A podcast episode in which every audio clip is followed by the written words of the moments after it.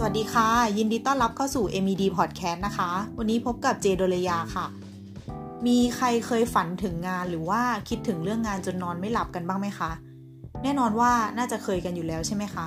บางคนถึงขั้นฝันว่าตัวเองทำงานต่อในฝัน และแทนที่จะได้พักผ่อนกับตื่นมาด้วยความอ่อนเพลีย และสาเหตุที่เป็นเช่นนี้อะค่ะ ไม่ใช่เพราะว่าเรารักงานอะไรขนาดนั้นนะคะ แต่เป็นเพราะว่า เราอะมีสิ่งที่ต้องทำในชีวิตเยอะจนไม่สามารถปล่อยวางได้ค่ะ และทางแก้ง่าย ๆ เลยค่ะ ที่เราสามารถทำได้เลยก็คือ การเขียนสิ่งที่ต้องทำหรือว่า to do list นั่นเองค่ะ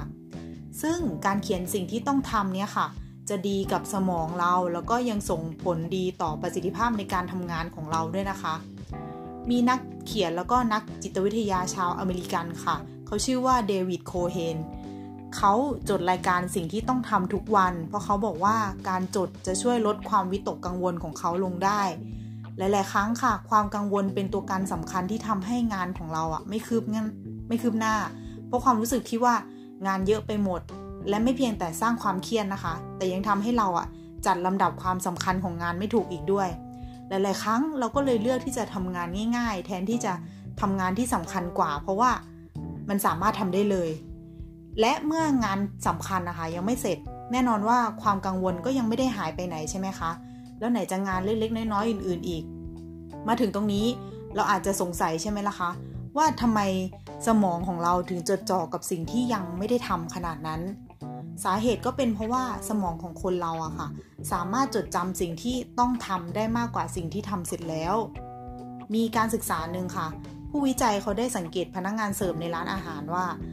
พนักงานเนี่ยค่ะ สามารถจำเมนูอาหารก่อน แล้วก็หลังเสิร์ฟได้ดีแค่ไหน ผลพบว่า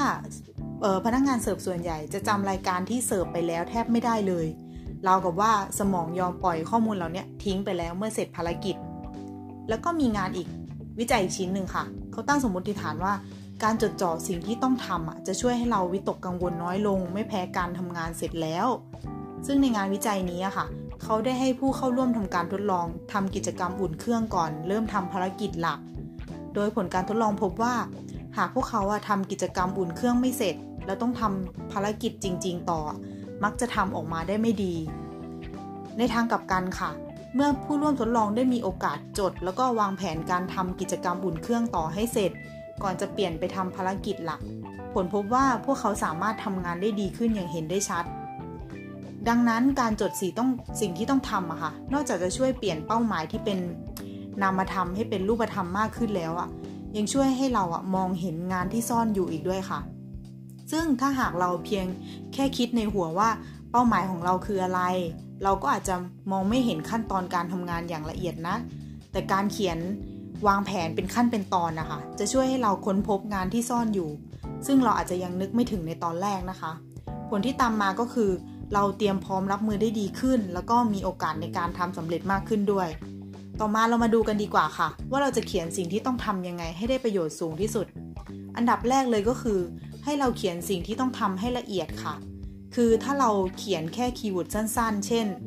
ธนาคารหรือว่าแม่ ก็คงจะไม่พอ เพราะว่าสุดท้ายแล้วอะเราก็อาจจะยังกังวลไม่หาย เพราะว่า คำเหล่านี้อะค่ะ ดูไม่ได้เป็นขั้นเป็นตอนอะไรเลย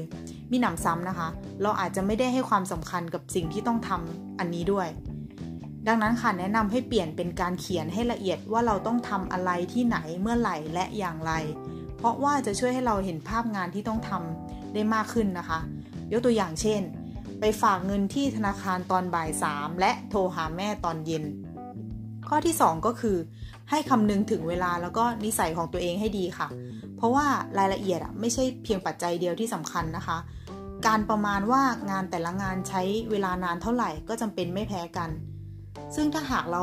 คาดการพลาดนะคะ แล้วก็อัดงานในแต่ละวันเยอะเกินไป จนทำอะไรไม่เสร็จสักอย่างอะตารางชีวิตของเราก็อาจจะลวนได้นะคะ ดังนั้นเราควรคำนวณเวลาตามความเป็นจริง โดยคำนึงถึง ทั้งความยากความง่ายของงาน แล้วก็พฤติกรรมของตัวเองเข้าไปด้วย อย่างเช่น ถ้าเราเป็นคนที่แบบชอบแอบงีบตอนกลางวัน หรือว่ามักจะนั่งเมือบ่อยๆ อย่างเงี้ยก็อาจจะใช้เวลาในการทำงานมากขึ้น